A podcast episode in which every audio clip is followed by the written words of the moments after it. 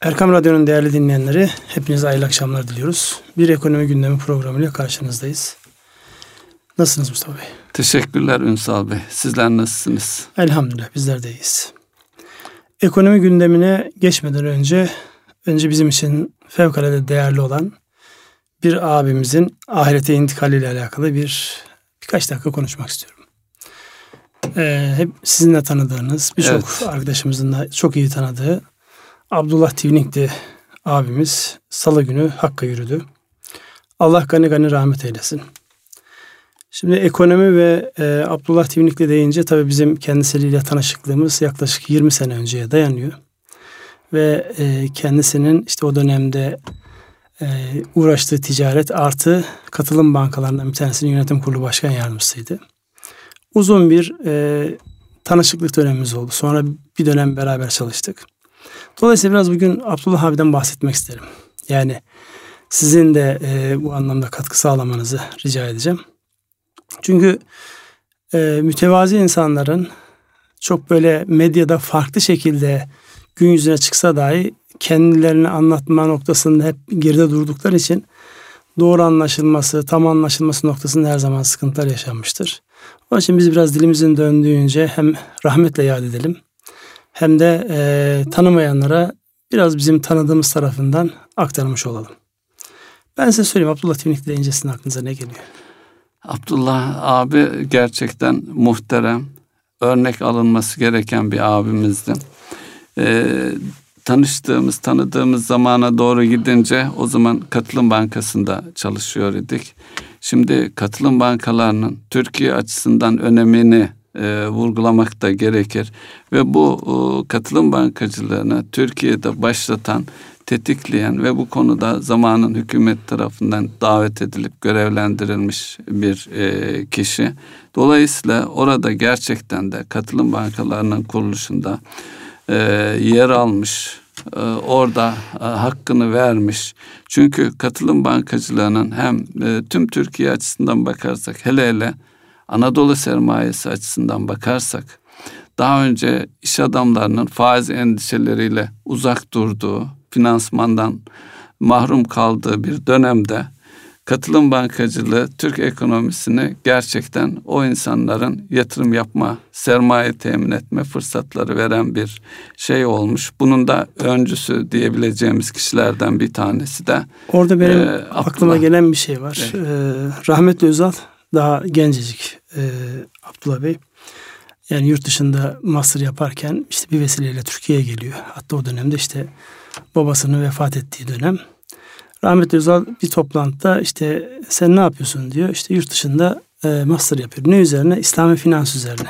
Halbuki biz biliyoruz kendisi eğitimini e, mühendis olarak, mühendis, makine evet. mühendisi olarak eğitim aldığını. Hatta bu arada bu vesileyle abisi dört sene önce kaybettiğimiz Fahrettin Tivnikli abiyi de rahmetle yad edelim. Çünkü onun da kendine has bir o dervişhane tutumuyla hala aradan bu kadar zaman geçmiş olmasına rağmen boşluğunu iliklerimize kadar hissettiğimiz bir e, kişilikte Allah e, rahmetiyle muamele eylesin. Amin. E, rahmetli Özal işte diyor ki ben seni bir yere göndereceğim. Git insanlara İslami finansı anlat ve gelsinler Türkiye'ye yatırım yapsınlar. Bunun üzerine işte e, Körfez bölgesinde Suudi Arabistan ve işte Birleşik Arap Emirlikleri Körfez bölgesinde bazı isimler veriyor. Sermaye gruplarının isimlerini veriyor ve Abdullah Tivnikli abi gencecik daha 20'li yaşlardaki gencecik haliyle gönderiyor. O da gidiyor anlatıyor işte gelin Türkiye'ye yatırım yapın işte Başbakanımızın bu konudaki istekliliği, arzusu, İslami finansın gerekliliği konusunda dilinin döndüğünce anlatıyor. O sırada İslami finans daha dünyada yeni yeni kurumsallaşma sürecinde. Yani 70'li yıllarda fikren ortaya çıkmış ama 80'li yılların başı hemen işte 84-85 oralarda daha yeni yeni e, bir şeyler yapmaya çalışıyor. İşte ne, nasıl yapılacak, nasıl yürütülecek muamele, kaynak nasıl toplanacak diye. O dönemde e, bugünkü işte Albaraka'nın e, sahibi olan grubu ikna ederek Türkiye'ye gelmesine vesile oluyor. Dolayısıyla arkasından işte şu anki Kuveyt Türk'ün e, yine gelmesine vesile oluyor ve uzun yıllar yönetiminde yer alarak yani bizzat o sistemin Türkiye'de kurulmasında canlı ve müdahil olmuş hem şahit hem e, fail konumunda. Evet. Dolayısıyla sistemin gelişmesine çok ciddi katkısı vardı ve e, katılım bankacılığıyla daha doğrusu İslami esaslara göre faaliyet gösteren bütün e, alanlarla çok yakından ilgiliydi. Yani öyle zamanlar oldu ki beraber çalıştığımız dönem de oldu. Daha sonra ben bankacılıktan ayrıldıktan sonraki bir katılım bankası kurmak üzere evet. bir projemiz vardı. Olmamış idi. Sonra e, enerji ağırlıklı e, yapıyı kurduğumuzda orada hep e, şunu görüyorduk. İşte finansman noktasında aman kardeşim dikkat. Yani pahalı olabilir ama e, İslami olsun. Pahalı olabilir ama muamelatımız düzgün olsun şeklinde sürekli hassasiyetini bilirim. Dolayısıyla o hassasiyet içerisinde ya yani bu ekonomiye yansıyan yönü işte enerji sektöründe çok ciddi yatırımlar oldu. Zaten daha önceden işte dış ticaret ve özellikle de gıda, un tarafında şeyler oldu. Dolayısıyla ticaretin içerisinden gelen, ticareti bizzat iliklerine kadar genç yaşlarda yaşamış, finans sektörünü bilen, Türkiye'de özelleştirmelerin yapıldığı dönemde o dönemde yurt dışı sermayenin Türkiye'ye gelmesine yine vesile olmuş e, önemli şahsiyetlerden birisiydi. Allah gani gani rahmet eylesin. Amin. Yani e, bir de ikili ilişkilerimizde e, şeyler vardı. Onun böyle e, çok görünmeyen tarafta o hayır hasenat tarafında özellikle gençlerin yetişmesiyle alakalı çok isteği, arzusu ve titizliği vardı. Yani bir yere özellikle gençlerin yetişmesi, onların bir kayn bir şey üretmesi noktasında kaynak temininde hiç tereddütü yoktu. Yani ben zekatın ve sadakanın her gün verilebileceğini o ailede gördüm. Onlar da kendilerine işte e, Musa Efendi'nin e, telkin ettiğini söylerler. Allah hepsine gani gani rahmet eylesin. Her gün yani e, verilecek şeyden eğer bir hayır hasenat işlenecekse her gün işleyebileceğin yani yılın bir zamanını bir gününü bekleyip de yüreğin titremesi yerine rakam büyüyor çünkü her gün vererek hem işi kolaylaştırma hem de ihtiyaç sahibine ulaştırma noktasında farklı bir uygulamaları vardı. İnşallah bir gün o uygulamayı da belki yani bu işin asıl e, mahreci olan Musa Efendi'den e, intikalle anlatan birileri de olur. Biz de kendi yaşadığımız örneğini veririz. Dolayısıyla bu hafta böyle biraz biraz hüzün ama öbür taraftan da yani Allah sevdiğini sevdiriyor dedirtecek bir e, süreç yaşandı. Onun için e, rahmet dileyelim. Evet Ve Allah rahmet eylesin. Biz ekonomi gündemimize e, geri dönelim mi? Dönelim. Evet. Evet ne vardı bu hafta? Bu hafta, bu hafta enflasyon, enflasyon var. vardı. Evet enflasyon ne dedi bu hafta bize?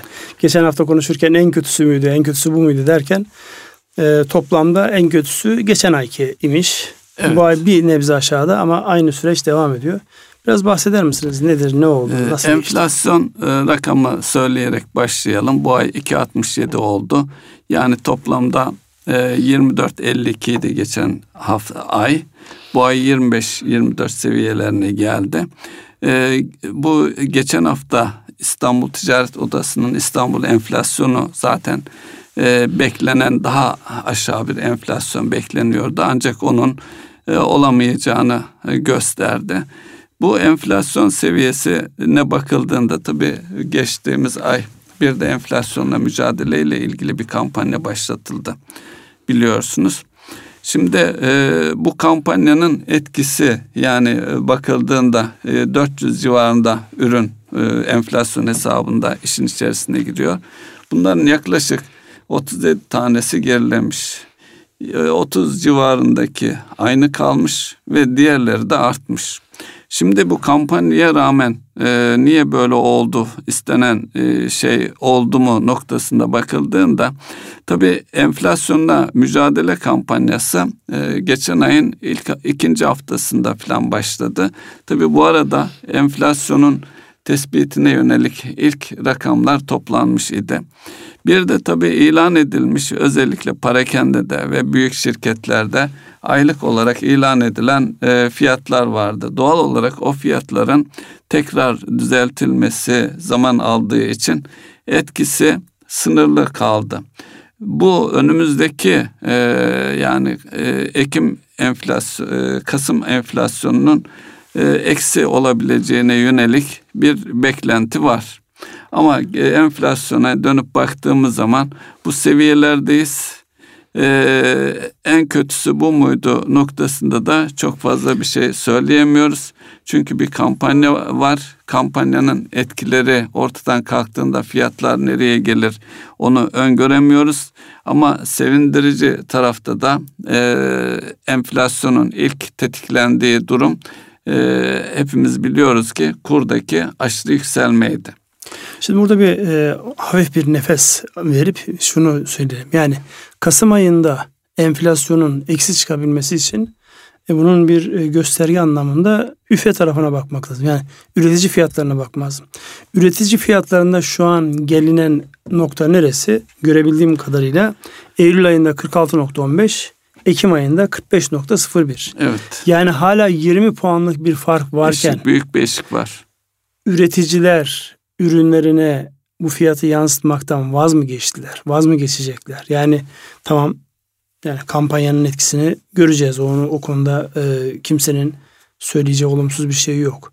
Ama buradaki o 20 puanlık fark nerede fiyatlara yansıyacak ya da bu sinemeye çekilecek? Çünkü bizdeki enflasyon altına çize çize söylüyoruz. Talep enflasyonu değil. Maliyet, Maliyet enflasyonu, ve var, maliyet yaşanmışken bu maliyetin şimdi e, olayın işte ham madde tarafında evet kurlar aşağı geldiğinde ham madde fiyatları ama bu sefer tedarik zorlukları başladı. Nedir tedarik zorlukları? Özellikle bankacılık sisteminin şu an e, yeni kredi konusunda çok istekli olmaması sebebiyle dolayısıyla buradaki tedarik noktasındaki o geniş bol kaynakla elde edilen ve de finansmana sağlanan imkan şu an artık o kadar yapılmıyor. Yani bir kıtlık tarafı da var. Maliyet enflasyonu ile beraber olayın tedarik zorluğu da var. Dolayısıyla böyle değerlendirdiğimizde yani Kasım ayında enflasyonu eksi beklemek e, gerçekçi olur mu? e, gerçekçi e, olmaz. Şöyle e, varsayım var. Bir de kurun geri gelmesiyle daha önceden e, yüksek kurun fiyatlara yansıtılmış olması geri geldi kur biraz e, 5 35 buçuk aralığında hareket ediyor. Dolayısıyla yeni e, kurlar fiyatlara düzeltme olarak yansıtılacak mı? Tabi bu da zor çünkü her firma e, stok maliyetlerinden hareket etmek durumunda. Yani bu yüzde 45 seviyelerindeki e, e, tüketici fiyat endeksiyle oran olan 20 puanlık fark şöyle veya böyle e, tüketici fiyatlarına yansıyacaktır. Belki bu zaman alabilir. Ne kadar zaman alabilir bilemiyoruz. Ee, özetle tamam. beklenti yani bekleyip göreceğiz diyorsun. Evet, Zaten şu an e, ayın ilk 10 gününü geçirdik. Yani şu an baktığımızda e, markette, çarşıda, pazarda öyle geri gelen bir fiyat görmedik. Yani Çok fazla dikkat çeken geri gelen bir fiyat bir şey yok. yok. Tam tersine yani fiyatlar oturdu. Benim burada e, dikkat çekmek istediğim bir başka nokta var. Özellikle döviz kurunun oturmasıyla alakalı. Şimdi e, baktığımızda özellikle BDDK'nın yayınlamış olduğu bankacılık sistemindeki döviz tevdiat hesaplarında kurlar aşağı geldiğinde artış oluyor.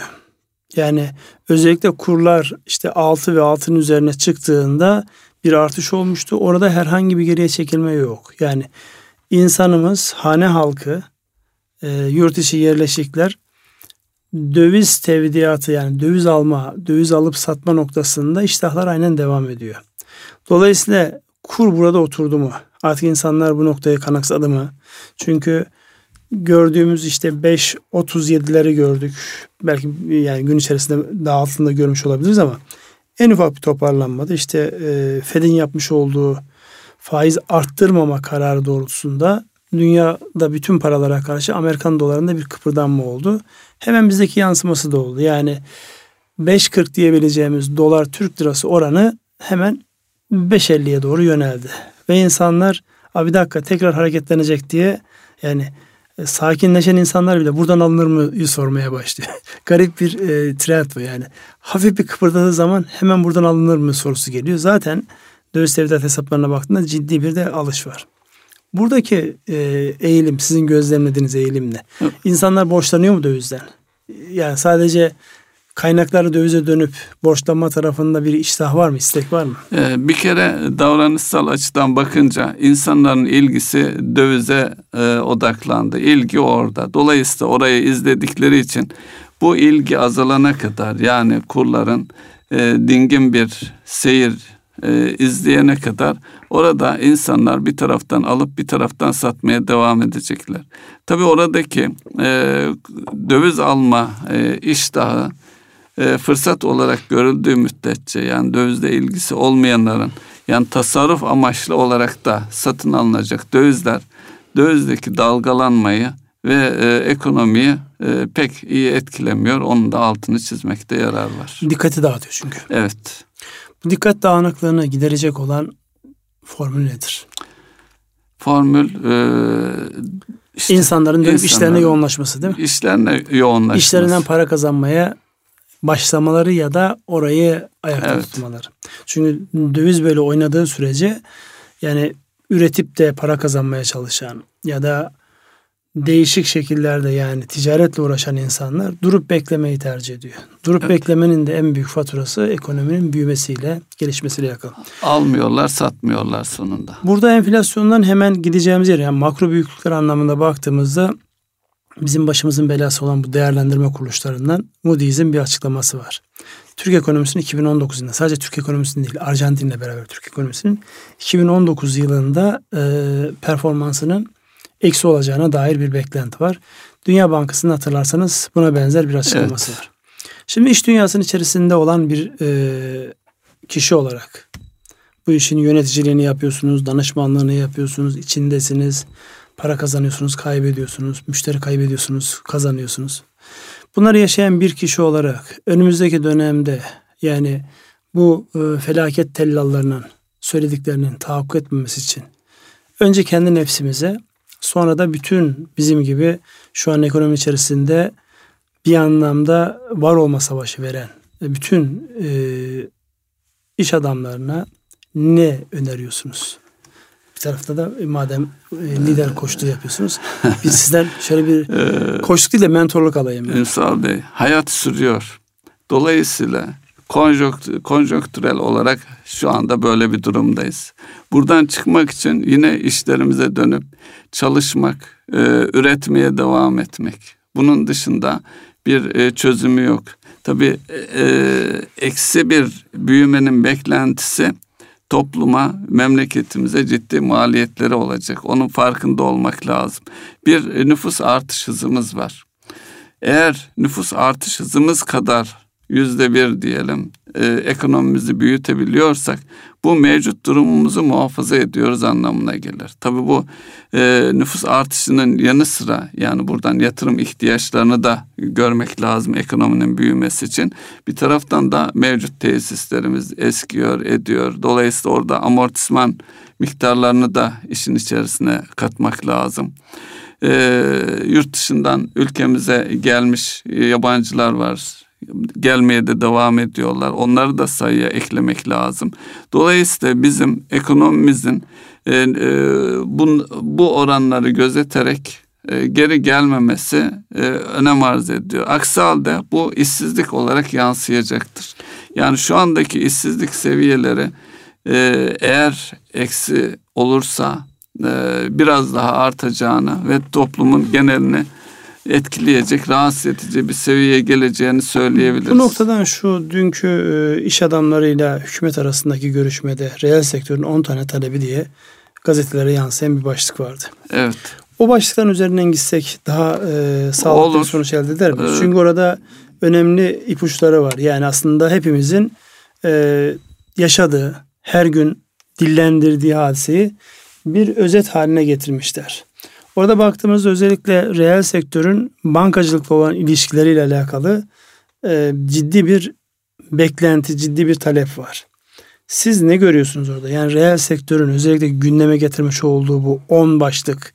Yani bunun içerisinde yeni kredi alma var, mevcut kredilerin e, nasıl e, gözden geçirileceği, daha doğrusu nasıl değerlendirileceği, işte panik vaziyette kredilerin geri çağrılmasıyla alakalı. Daha doğrusu finans sektörüyle den olan beklentiler. Çünkü şu an geldiğimiz noktada büyümenin olabilmesi için finans sektörünün açık ve net bir şekilde desteğe ihtiyacı var. Desteğine ihtiyacı var reel sektörün. Bunu düşündüğümüzde reel sektörün özellikle bugünlerde yaşadığı yüksek maliyetli yani kredi kullanmak istediğinde gerçi bugünlerde BDDK'nın ve hazinenin yönlendirmesiyle e, oranlar biraz aşağı geldi. Ama burada tabii oranı aşağı çektiğinizde bu kontrollü ekonominin en büyük tarafı yani bir görünen tarafı var bir de tezgah altı tarafı var. Gerçek tarafı var. Şimdi tezgah altında eğer e, ücretlerle, dosya bilmem maliyetleriyle, onunla bununla tekrar aynı seviyeye getiriliyorsa o zaman maksat hasıl olmuyor. Tam tersine bir de yani görüntünün arka tarafında herkesin bildiği ama kimsenin dillendiremediği farklı bir şey çıkıyor ortaya. O 10 tane başlığı sizden ricam şöyle bir teker teker üzerinden geçerek değerlendirir misiniz? Ee, şimdi e, birincisi kredi faizleri düşürülmeli ve limitleri artırılmalı deniyor. Şimdi enflasyon, enflasyon fiyatları arttığı için doğal olarak e, sizin işletme sermaye ihtiyacınız da buna bağlı olarak kredi ihtiyacınız da artacaktır. Bunu e, ama bu faiz oranları da şu anki e, akla ziyan noktalara gitti. Makul yani işletmelerin bu kredileri aldıkları takdirde ki almak zorundalar işlerini yürütüp onu faiz ödeyecek parayı kazanabilmeleri lazım. İkincisi kredi borçlarındaki vadelerin uzatıl, uzatılması istiyor. Mümkün mü?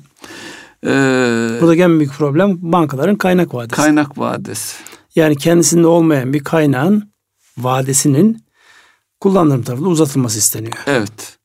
Ya burası soru işareti. Evet burası soru işareti. Bir diğer konu teminatlarda gevşemeye gidesin isteniyor e, teminat mektuplarında kriz öncesi. Onun öncesinde işte geçen sene sağlanan kredi garanti fonuyla sağlanan kredilerle hani ne yaptık sorusunun cevabını bir bulmamız lazım değil mi? Evet. Teminatlar nispeten gevşetildi. Gevşetildi. Rahatlatıldı. Teminat açığı olan firmaların faaliyetlerinde sıkıntıya girmesinler diye bir kolaylık sağlandı.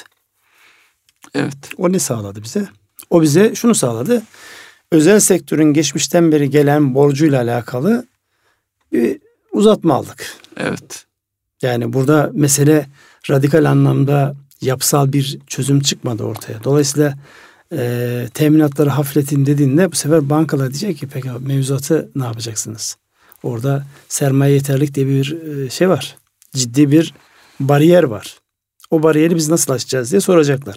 Devam edelim. Yine mevzuata bağlı olarak devam edersek aç kapı yapılan krediler yani vadesi olan kredileri kapatıp yeni vadede tekrar kullandırma ihtiyacı var.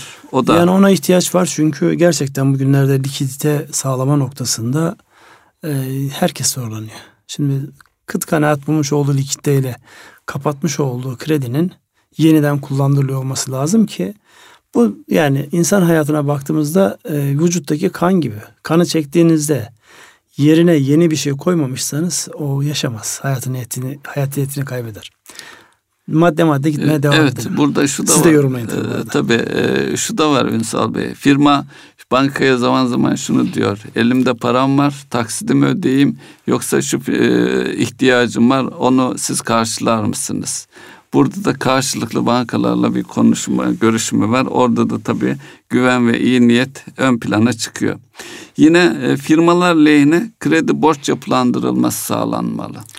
Bu biliyorsunuz e, Bankalar Birliği'nin e, çerçeve anlaşması milyon, çerçeve anlaşması bir de 15 milyon altı kredilerle ilgili bir tavsiye kararı vardı. Ama orada mevzuatla alakalı beklenen değişiklik olmadı. Daha doğrusu bu istenen yöne doğru evrilmedi. Yani çünkü burada daha önceden uygulanan geçmişte İstanbul yaklaşımı diye bir uygulama vardı. O benzer de şey vardı. Burada tabii başlık biraz firmalar lehine gibi bir ifade var ya.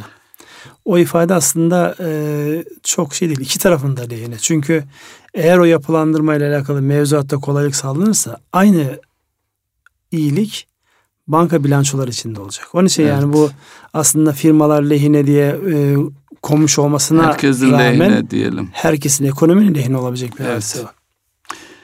E, bir diğeri ihracat yapan firmaların forward işlemlerinde kriz öncesi şartlara getirilmesi. Yani buradaki forward işlemi e, gelecekteki gelecek e, parasının hangi kurdan satabileceğine ilişkin bir kontrat.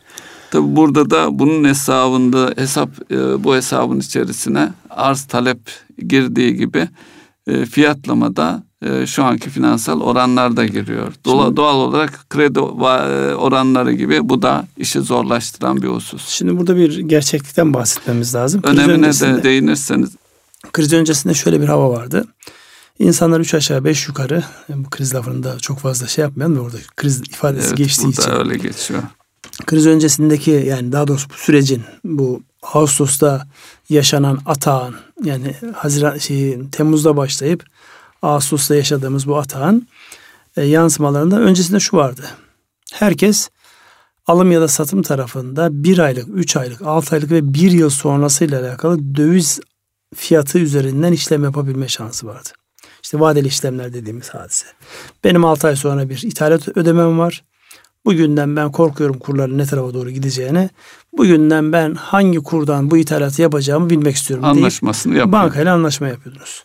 Şimdi o anlaşmaların yapılabilmesi için ya bunun uluslararası piyasalarda bir hesaplama yöntemi var. İşte paralar arasındaki işte faiz farkı, beklentiler, ticaretin büyüklüğü, envai çeşit kalemle bir formülasyon vardı ve orada bir beklenti kuru çıkıyordu. Şimdi şu an beklenti kurunun ne olacağına dair yani bu bir temenniden öteye geçmez. Şimdi bunun olabilmesi için herkesin gelecekle alakalı zihninin net olması, olması gerekir. Dolayısıyla bu olur mu sorusu yani olsa iyi olur tabii ki. Belirliliktir zaten asıl olan. Belirsizlik de bütün rahatsızlığı veren. Onun için bekleyeceğiz. Bununla onu. ilgili bir haber hatırlıyorum. Merkez Bankası'nın bu e, piyasalarda e, forex e, şey piyasasında vadeli işlem borsasında e, işlem yapacağına ilişkin onun bir olumlu etkisi olur mu bilmiyorum Ünsal Bey. Yani, Yedinci Evet devam edelim. Yedinci şey e, KDV alacakları var e, bilindiği üzere. Bankaların kredi kullandırımında bu KDV alacaklarının teminat olarak dikkate alınması talebi var. Temlik mi yapılacak burada? E, temlik olabilir. Ne bileyim e, bir türev ürün verebilir. Hazine bonus verebilir devlet bir şeyler yapabilir. Ya yani orada bir marjda uygulanabilir çünkü bazı KDV e, iade talepleri idare tarafından biliyorsunuz reddedilebiliyor. Dolayısıyla bir marj bırakılarak yani bu olabilecek bir şey. Evet e, olması da gerekli çünkü e, maliyetsiz... Çünkü KDV ödeyecek şey yok şu an kaynak evet, yok. Tabii. Dolayısıyla en azından yani ben bileyim diyecek banka o KDV'nin bana geleceğini. Mali disiplin açısından da ödenemiyor deniyor bütçe disiplini açısından. Ee, sekizincisi panik havasına kapa, kapılıp kredi geri çağırma yerine itidalli olmalı. Yani işte, bankalara itidal tavsiye ediliyor.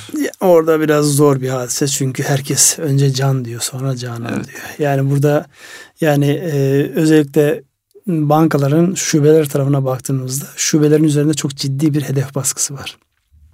İki hedef baskısı var. Bir büyüme hedefi, öbürü de mevcutta hasar vermeme hasar hedefi. verme. Tahsil Dolayısıyla et. evet tahsil et. Yani kimse de para kalmasın. E şimdi bu e, her psikoloji aynı şekilde tepki vermiyor zaten. İnsan dediğimiz o karmaşık e, mahluğun e, zaten tepkilerinin böyle ölçülüp de sonuçlarının net olarak ortaya konamamasının sebebi bu. Her yerde bunu yani bu cümle sadece tavsiye niteliğindedir ama insanlar karşılaştıkları karşısında yaşadıkları karşısında farklı tepkiler verecektir. Bunun için de karşılıklı güven tesisi ve açıklık. Önce konuşmaya ihtiyaç evet. var. Karşılıklı konuşacaklar. Çünkü burada herkes birbirinin niyetini okuyor. Yani bir de piyasada e, konuşulan şeylerden çok etkileniyor. Yani cephede özellikle bu işin mücadelesini veren insanlar duydukları her dedikodudan doğrudan kendi kariyerleriyle ilişki kuruyorlar. Yani bu kredinin başına bir şey gelirse, bu firmanın başına bir şey gelirse ben, ben ne olurum? Ben ne olurum diye soruyor. Şimdi ben ne olurum dediği zaman ortaya can giriyor. Cananı kimse düşünmüyor işte. Ekonomi ne olacak o firmaya vurduğun zaman orada çalışan yüzlerce binlerce insan ne olacak diye düşünmüyor. Ben ne olacağım diye düşündüğü zaman öne kendi nefsini koyduğu zaman otomatik olarak devrilme süreci var. Yine burada da piyasada firmalarla ilgili dedikodular maalesef e, mesnedi olan olmayan o da e, ciddi bir problem. E, dokuzuncusu işletmeler için çıkarılan konkordato e, dedikodularına itibar edilmemeli denmiş. Bununla ilgili bir haber daha var e, Ünsal Bey yansıyan. E, bank Concordato ilan etmiş. Concordato ilan etmiş e, firmaların kredi toplamının 15 milyar seviyesinde oldu. Piyasaya ise bunun iki katı kadar 30 milyar seviyesinde bir rakama tekabül ettiğine ilişkin hesap ne kadar doğru bilemiyorum. Böyle de bir e, konuşma ve haber var. Yani haberler var, çokça haberler var ama şu bir gerçek, e, bu iş olması gerektiği gibi maalesef işlemedi, akmadı. Yani bunun ne olduğu, firmalara ne sağlayacağı, yani buradaki genel bilgilendirme, bilinçlenme sürecini biz gene ıskaladık çok hızlı e, işte o anki yaşanan psikolojiye göre ve bu işin simsarlarına göre şekil aldı. Yani orada diyecek çok fazla bir şey yok. Hep beraber göreceğiz. O Concordato kararını almış olan firmaların işte önce 3 ay sonra o 5 aya çıkıyor sonra da 18 ay daha eklenip 23 aya kadar uzuyor. Sonucunda neler olabileceğini hep beraber göreceğiz. Gönül ister ki hiç kimse bu yola gitmesin. Sulh yoluyla herkes bütün açıklığıyla e, birbiriyle meselelerini paylaşsın ama maalesef ticarette o işlemiyor çok fazla. Son maddede hizmet bedellerinin miktarı da sayısı da düşürülmeli gibi bir talep var. Son dönemde gerçekten bankalar e, verdikleri hizmetlerin ücretlerini artırdılar. Tabi doğal olarak diğer tarafta e, risk endişesi kredi tarafında arttığı için banka gelirlerini muhafaza et, etme ve art, e, artırma adına da bu tarafa yüklenmiş görünüyor. Ya az önce söylemiş olduğunuz mevzu yani e, bir şeyi komutayla dizayn etmeye kalktığında başka bir yerden patlıyor. Yani siz çekin şu fiyatları aşağı dediğinizde yeni icatlar çıkıyor. İşte bakma parası, tahsis parası, baktım bir daha bilmem ne yaptım parası. Dolayısıyla yani burada özellikle hizmet sektörünün bu anlamdaki finans sektörü başta olmak üzere yani gerçekten e, oturup bazı şeyleri gözden geçirmesi icap eder ama bu dönem o dönem midir sorusunun cevabı yani bu çok uzun soluklu bir davranış biçimi. Davranış dediğimiz şey akşamdan sabaha değişmiyor. Buradan sıkıştırdığın zaman başka bir yerden evet. patlak veriyor. Bu tür şeylerde de devletin düzenleme yapmazsa e, uzun vadede daha sıkıntılı sonuçlara da yol açıyor. Ya eğer siz e, serbest piyasa ekonomisinden bahsediyorsanız yani arzın talebin yani hizmetin kalitesiyle ama rekabet ortamı varsa şu an problem rekabet evet, ortamı. Rekabet. Yok. Yani herkes mevcut çalıştığı bankaları değiştirebilme özgürlüğüne sahip Lüksüne değil şu an. sahip değil. Yani çünkü bugüne kadar çalıştığı ve hafızasını oluşturduğu, mali performansını gösterdiği bankadan faaliyetleri başka bir yere taşımak demek, sıfırdan yeniden kurmak demek, yeniden e, rüşt ispatlayıp kredibilite oluşturmak demek. Dolayısıyla kimse cesaret edemiyor. O dediğimiz hadise ancak rekabetin serbest olduğu ve gerçekten rekabetin olduğu bir ortamda. Şu an rekabet falan yok. Yani şunu görüyor reel sektörde piyasalar. Mevcutta limiti var limitini kullanabilmeye şükrediyor. Bırakın başka birisinden yeni limit elde etmeyi. Burada en zor şeylerden bir tanesi de yaşanan teminatları bir bankadan bir başka bankaya taşımak. E, limitini, riskini küçültmüş, diğer bankadan kullanmak istiyor. E, mevcut bankası da kredinin tümünü kapatmadan vermem diyor. Genelde yaklaşım budur. Teminat taşımak e, en zor işlerden bir tanesi. Aslında bizim burada teminatla alakalı bahis açılmışken gündeme getirmemiz gereken bizim en önemli ihracat girdilerimizden bir tanesi olan inşaat sektörünün yurt dışındaki faaliyetleri. Evet. Medyaya yansıdı. Bizzat e, bu işi yapan firmalarla da bir şekilde temasımız olduğunda biz de görüyoruz. Yurt dışı müteahhitlik hizmetleri yapan firmaların Türk bankalarından almış oldukları teminat mektuplarıyla ya da Türk bankalarının e, kontur garantisiyle yurt dışından alınacak teminat mektuplarında zorlandıkları. Şimdi bu e, bir ülke kredibilitesi komple değerlendirilen bir mevzu. Şimdi baktığımızda biz yurt dışından borçlanabiliyor mu bankalarımız? Evet borçlanabiliyor. Evet. Ama pahalı borçlanıyor. Yani öncelikle borçlanmak da önemli olan sonra pahalı olup olmadığına bakıyor. Şimdi e, teminat mektupları ile alakalı ya da akreditiflerle alakalı şöyle bir hadise var. Yani yüzde bir diyelim komisyonla çalışılıyor. Adam diyor ki zaten ben senden nakit kredi verdiğimde bunun sekiz katını dokuz katını kazanıyorum. Senin riskini alacaksan ben sana nakit kredi vermeyi tercih ederim. Çünkü kendi piyasasında 3, sana 9 da veriyor. 6 puanlık bir marj var orada. Dolayısıyla 6 puanlık bir limitimi niye gidip de orada 1 puan için kullandırayım ve ne zaman e, sıkıntıya gireceği ya da akıbetin ne olacağını bilmediğim bir konuyla alakalı. Teminat mektuplarının böyle enteresan bir özelliği var. Bazı bankacı bankalar teminat mektubunu ki öz itibariyle adı üzerinde yani bir e, sözün yerine getirilmesinin arkasındaki garanti sistemidir. Kefalet. Kefalettir. E, bazıları onu daha riskli bulur. Ben der ki yani nakit olan şeyi görürüm aylık taksitlerde ya da yıldaki ödemelerde iyiye gidip gitmediğini görürüm ama ötekisini görmüyorum. Dolayısıyla benim açımdan bir belirsizlik var deyip belirsiz. ikinci plan atıyor.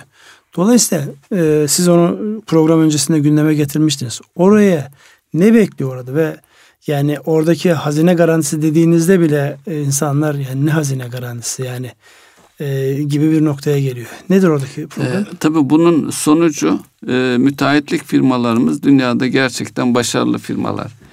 E, firmalarımız e, dünyada, Afrika'da, çeşitli ülkelerde alabilecekleri işlere e, giremiyorlar. Mektup e, temin edemedikleri için giremiyorlar ve mektup temin edemedikleri için aldıkları işleri devam ettiremiyorlar, kesinleştiremiyorlar. Bu e, o sektörün geleceği açısından ki neticede bizim firmaların yaptığı işlerin karları ülkemize gelecektir. Orada işler alındığında bizim mühendisimiz, ne bileyim makine parkımız orada gidip atıl durmak yerine çalışacaktır. Bu önemli bir konu e, Exim Bank'ın da e, yet, e, mesafe kat edemediği falan söyleniyor. Tabii buraya, buraya noktaya gelişte ülkemizin e, bu rating şirketlerinin ülkemizle ilgili verdiği e, notlar ve finans kuruluşlarımıza verdiği notlar dünyanın çeşitli yerlerindeki yerel mevzuatlara uymadığı için e, problem çıkıyor. E, onu da görmek lazım. Belki burada e, devletin, hükümetin siyasi taraftan e, bu ülkelerde güçlü olduğumuz yerlerde girişimde bulunması, doğrudan bizim bankaların mektuplarını kabul edecek ilişkilerin geliştirilmesi belki çıkış yolu olabilir. Hatırlarsanız e, daha önceki profesyonel hayatımızda ıslak imzalı mektuplar göndermiştik e, şeye problemi aşabilmek için yurt ya dışındaki aslında, bazı ülkelere. Yani sadece bu hadise değil aslında şunu söylüyor bize. Eğer siz ekonomiyle alakalı, siyasetle alakalı bir şey yapacaksanız hiçbir yeri boş bırakmamanız icap eder. Boş bıraktığınız yer önünüze fatura olarak geliyor. Yani içeride işte enflasyonla mücadele ediyoruz. Şu an baş gösteren işsizlikle alakalı hafif hafif kıpırdanmaya başlayan şeyle alakalı yeni yatırımlar, insanların tekrar yatırım iştahının geri dönmesiyle alakalı bir mücadele var. İşte ticaretin dengeli yürümesi, fırsatçıların buradan yararlanmaması, kötü niyetli olanların bu niyetlerinin nihai kullanıcıya yansımaması için yapılan çok ciddi mücadeleler var. Bunların hepsini e, yan yana koyduğumuzda elde edilecek olan performans hepsinin birlikte değerlendirildiğini ortaya çıkaran performans olacak. Dolayısıyla biz eğer içerideki talebi çok fazla olup enflasyonu azdırmasını ki maliyet enflasyonumuz var. Azdırmaması açısından şeye baktığımızda yurt dışı ihracatı ve müteahhitlik gibi bir şeye baktığımızda bunu makro bir stratejiyle götürüyor olmamız lazım. Yani müteahhitlerimiz nereye gidiyor? Diyelim Rusya'ya gidiyor. Gerçi Rusya'da şu an çok fazla yatırım Rusya'da da çok fazla iş yok evet. Afrika'da şu an. Şu an Afrika yani Dünyanın popüler. gözü Afrika'da. Şimdi dünyanın gözü Afrika'da olduğuna göre bizim Afrika'daki işleri, büyük işleri yani ki bunlar bir tarafında yer altından fışkıran işte milyar kaynaklar, dolarlık milyar işler. dolarlık işler var. Ve biz onların bir kısmını alabiliyoruz. O işleri bize şimdilik ıı, yedirmiyorlar. Yani başka kelime bulamadım.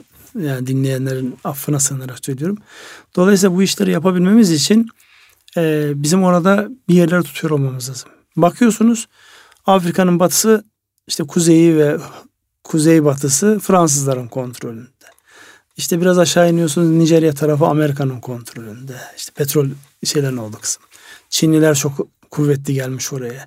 Dolayısıyla işin olduğu yerlerde bizim hem müteahhitimizin hem de müteahhitimizin arkasında duracak bankacılık sektörümüzün e, orada olabilmesi için makro bir stratejiye ihtiyacımız var. Dolayısıyla biz her şeyimizi tepeden tırnağa hazır yeni bir yönetim sistemimiz de varken Evet. yani buradaki bir 50 yıllık gerçek anlamda 50 yıllık bir planlamanın ülkenin nereye büyümesi gerektiği, dünyanın ne tarafa doğru evrildiğini ve bizim bu evrilme içerisinde nerede yer almamız gerektiği noktasında daha bir e, derli toplu bakmamız icap eder diye düşünüyorum. Yoksa sadece teker teker baktığımızda evet bazıları çözer ya da şu olur. E, siz müteahhit olarak işe alırsınız ama mektup tedarik edemediğiniz için bu işin kaymağını götürürsünüz Fransız'a, Alman'a, Amerikalı'ya, Çinli'ye verirsiniz. Verirsiniz. Rakibiniz ise zaten o sizi süpürür atar oradan. Rakibi değilse sizi taşeron olarak kullanır. Yani yine sizin üzerinizde birilerinin tepinmeye devam eder. Onun için burada makro bir yaklaşıma ihtiyaç var. Yani bu dönemde özellikle bankaların da oraları aşındırıyor olması lazım. Bankacılık sistemi çok böyle şu an Afrika ile çok ilgili değil, değil anladığım kadarıyla. Ee, yani oralardaki kabuller önemli. Buradan e, zamanımızda efektif kullanmak anlamında söylüyorum. Amerika'daki seçimler yani o seçimler yüzünden üzerimizde çok tepindiler. Yani işte e, Rahip olayı. Papaza bağlanan Evet. e, bir süreç yaşadık ve o bize baya bir fatura çıkaran bir süreç oldu. Sonrasında işte bir sükunet hali, işte yaptırımların kalkması. Yaptırımlar arada kalktığı için bak konuşmayı bile unuttum. Evet unuttuk. Bu arada yaptırımlar kalktı. En önemli başlıklardan bir tanesi de İran ambargosu içerisinde muaf olan ülkelerden. Geçen hafta kıyısından bahsetmiştik. Şu an daha net olarak söyleyebiliriz. Çünkü bizim yapmış olduğumuz açıklamalardan ziyade Amerika'nın yaptığı açıklama önemliydi. Muafiyet içerisinde bulunan 8 ülkeden bir tanesi olduk. Şimdi bunların bize bir yansıması olacak. Yani 3 tane başlık dışarı bağlantılı. Amerika'daki seçim, Amerikalı ile ilişki. Çünkü Amerika bir taraftan bakıyorsunuz bizde yıllardır mücadele ettiğimiz işte terör örgütünün başındakilerin ödül koyuyor ama öbür taraftakilerini de aynı e, türden olan insanlara Ortak devriye. ortak devriyeler e, yapmaya başlıyor. Ya da onları legalize etmeye çalışıyor. Ha, bu ne bu ne diye sorasınız geliyor. Öbür taraftan da İran mevzu. Bunların bir yansımasını hemen böyle karşılıklı bir e, girip çıkalım. Ondan sonra bir de Altay tanklarının kullanımı var savunma sanayisiyle alakalı. Ee, Üret, seri üretime geçiyor. Ondan bahseder sonra programı kapatırız. E, Amerikan seçimleri e, Trump e, bunu zafer olarak e, Nasıl algıladı. zaferse herkes zafer ilan etti. Evet, e, iki bacaklı temsilciler meclisi daha çok kanun yapan tarafta. Orada e, Trump'ın işinin zor olduğu ama kongre tarafında da e, cumhuriyetçiler hakim olduğu için özellikle atamalarda falan sıkıntı yaşamayacağı yönünde zaten e, yaklaşım olarak e, herkese atayıp ertesi gün çizebilecek bir karakterde olduğu için kendisi mutlu olmuş olabilir yani. Evet yani bakıyorsunuz bakanı bir Evet. celsede Bir tweetle işini bir bitiriyor tweetle yani. bitiriyor. Dışişleri Bakanı öyle olmadı mı? Yurt Evet. seyahatteyken bir tweetle e, işini bitirmişti. Dolayısıyla yani burada e, temsilciler meclisinde demokratların çoğunlukta olması, öbüründe öbürünün çoğunlukta olması yani Trump tipi görevde olduğu sürece Trump tipi bir adamı engelleyecek bir hadise değil. Her an her şeyi yapabilir. Dolayısıyla sürprizleri biz hep beraber beklemeliyiz. Peki bu İran mevzunda yani İran ambargosunun dışında tutulmuş olmak. Özellikle biz yani petrol ihtiyacımızın önemli bir kısmını İran'dan tedarik eden bir ülkeyiz. Yani doğalgazı kendimizin ihtiyacı olan doğalgaz alıyoruz. Artı işte ihtiyacımız olan petrol, Petrol oradan var. alıyoruz. %50'ye yakın neredeyse e, rafinerilerimiz neredeyse İran'dan gelen petrolü işliyor. Buradaki muafiyet dışında tutulmak ve o paraların nerelerde değerlendirileceği ile alakalı herhalde bir arkada bir ticaret oluşacaktır. Yani Amerika muhtemelen ona da karışacaktır. Yani oluşan o paralarda Ne olacağını, nelerin olacağını evet. onlara da karışacaktır. Dolayısıyla şu anki İran'la olan süreçte İran 80 milyon üzerinde nüfusu olan çok geniş bir pazar. Gerçi e, gayri safi yurt içi hasılası neredeyse bizimkinin yarısı kadar. Ama o yarısı olması potansiyelini kullanamamaktan kaynaklanıyor. Evet. Yıllardır yatırım yapamıyorlar. Yani bundan sonra da bir yıllarca da yatırım yapamayacaklar. Öyle gözüküyor. Dolayısıyla nasıl etkiler? 400 milyar dolarlık bir ekonomi, 80 milyon nüfus ve bizim en uzun sınırlarımızın olduğu yerlerden bir tanesi. E, şimdi e, o 8 ülke arasında yer almak iyi bir şey. Ancak e, 6 ay sonra 6 aylık bir süre var. 6 ay sonra ne olacağı bilinmiyor. Şu anki yaklaşımda e, bakalım 6 ay içerisinde neler olur diye bir e, bekleyelim görelim diye. Tabi bu arada e, İran ambargosunu Avrupa Birliği açısından da bakmak lazım. Onlar e, anlaşmaya sadık ve e, İran anlaşmasını kastediyorum. Her ne kadar e, beğenilmez seviyede iş yapan firmaları Avrupa Birliği ülkelerinin e, firmaları İran'la iş yapmama kararı almış olsalar da e, bu ülkeler kendilerine dolar dışında alternatif bir yapı oluşturabilirlerse şu ana kadar da oluşturabilmiş değiller. İran'la ticareti devam ettirme kararlılığını vurguladılar. Ama ne kadar e, etkili olacak, işleyecek mi, işlemeyecek mi bilinmiyor. E, neticede biz de bu e, 8 ülke içerisinde yer almış olmamıza rağmen e, bunu kabul etmediğimize yönelik açıklamalar oldu en üst seviyede Cumhurbaşkanımız tarafından. E, komşuyuz. Neticede her halükarda e, orada bir ticaret dönecektir. Bekleyip görelim diyorsun. Evet. Yani ne kadar bekleyip göreceğimiz şey oluştu. Çok hızlı değiştiği için gerçekten insanların... Bu kaç çağı diyordunuz Ünsal Evet yani ben demiyorum onu diyenler diyor. Belirsizlik zamanı ve belirsizlik zamanında yönetmek, ilişki kurmak, ilişkinin geleceğiyle alakalı tahminde bulunmak, o tahminlere göre eylem geliştirmek gerçekten zor bir dönem. Yani bu dönemde yönetmek çok zor. Yönetecek verileri yani bir de verilerin de inanılmaz aktığı bir süreçteyiz. Birbirine ezen veriler var ve hiç kimsenin ulaşamadığı veriler var. Dolayısıyla yani önümüzdeki e, zaman diyelim ya da içinde bulunduğumuz yüzyıl tam belirsizlikler yüzyılı olarak her gün yeni gelişmelerin yaşanacağı bir zaman olacak. Allah dirayet versin diyelim. Amin. Burada e, notlarınız arasında görüyorum ya uzaktan bakıyorum onu almışsınız. Bahsedecek misiniz yoksa uzakta mı tutacaksınız? Konu stoğu ile alakalı menkulleştirme süreci. Yani ne kadar vaktimiz var? Dört dakika gibi bir vaktimiz var. Şimdi e, bir konu stoğumuz var. İnşaat e, ve gayrimenkul firmalarımızda sıkıntıda. Bunu göstergelerde de istatistiklerde de görüyoruz. Şöyle bir yaklaşım var. E, mevcut konut stoğunun bir değerlemesi yapılsın. Bunu e, devlet kuracağı bir mekanizmayla veya bankayla kurula, kurulmakta olan Emlak Bank'ın adı geçiyor. Bunları alsın, bunları menkulleştirsin. Dolayısıyla bu menkulleştirme sayesinde e, tabi bu e, inşaattan kaynaklanan bankalar üzerinde de riskler var.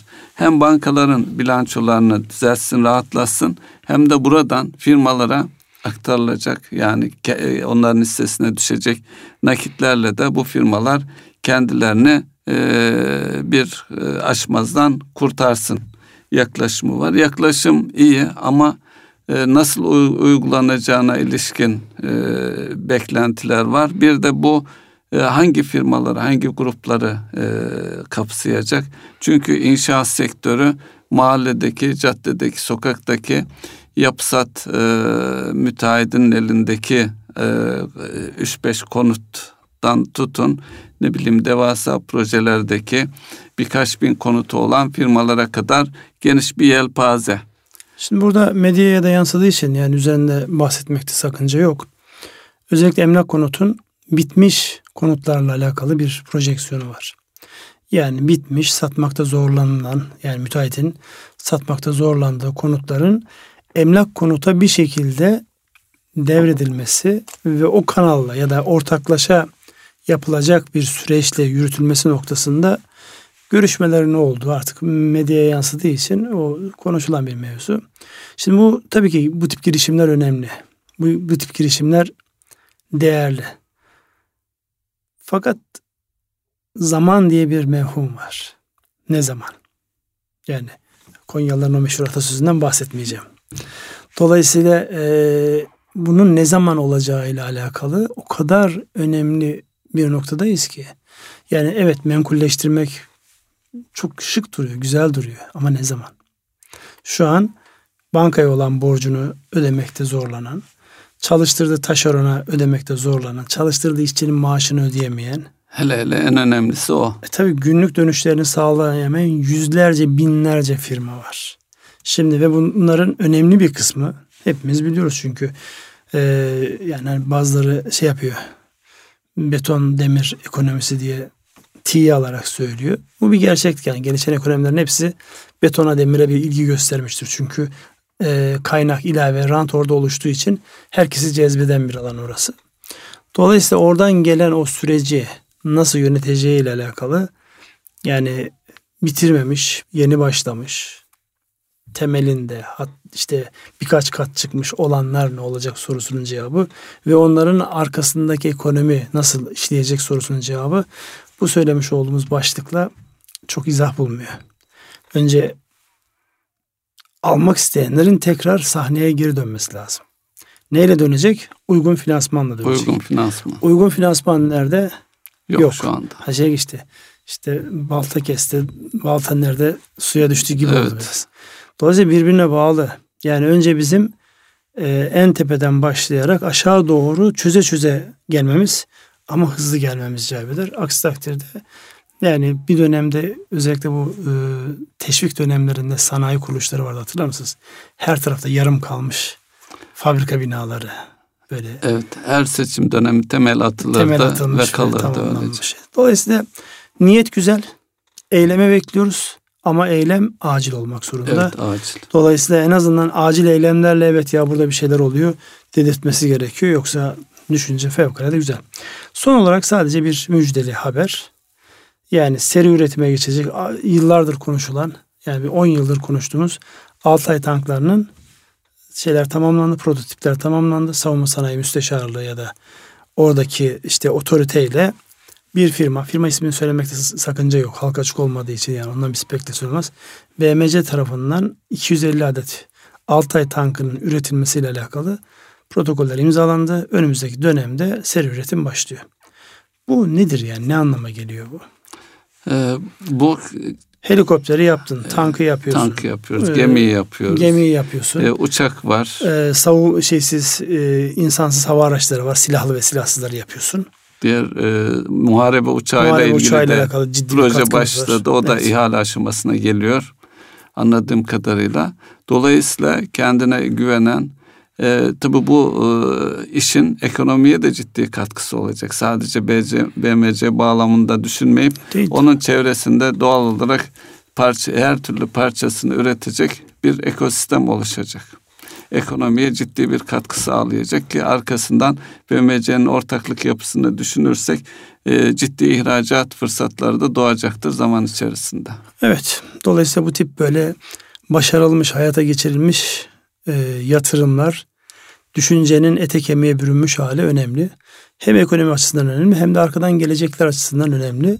Somutu görmüş olmaktan dolayı. Evet burada e, süremizde zaten böyle birkaç dakika açtık gibi artık orada e, yöneticiler bunu herhalde hoş karşılarlar. Evet bugün e, rahmetle yad ettiğimiz Abdullah abiyle başladık. Abdullah Timlikli abiye tekrar Allah'tan rahmet diliyoruz. Onun gibi hayır hasenatı olan ve yetişmiş insanı yetiştirme noktasında cehdi olan, gayreti olan, kaynağını oraya sevk eden insanların sayısının artması, onların bize rol model olması ve mekanlarının cennet olması noktasında dua edelim ve bir ekonomi gündem programını kapatalım. Hayırlı akşamlar diliyoruz. Bir Fatiha ile hayırlı, hayırlı akşamlar.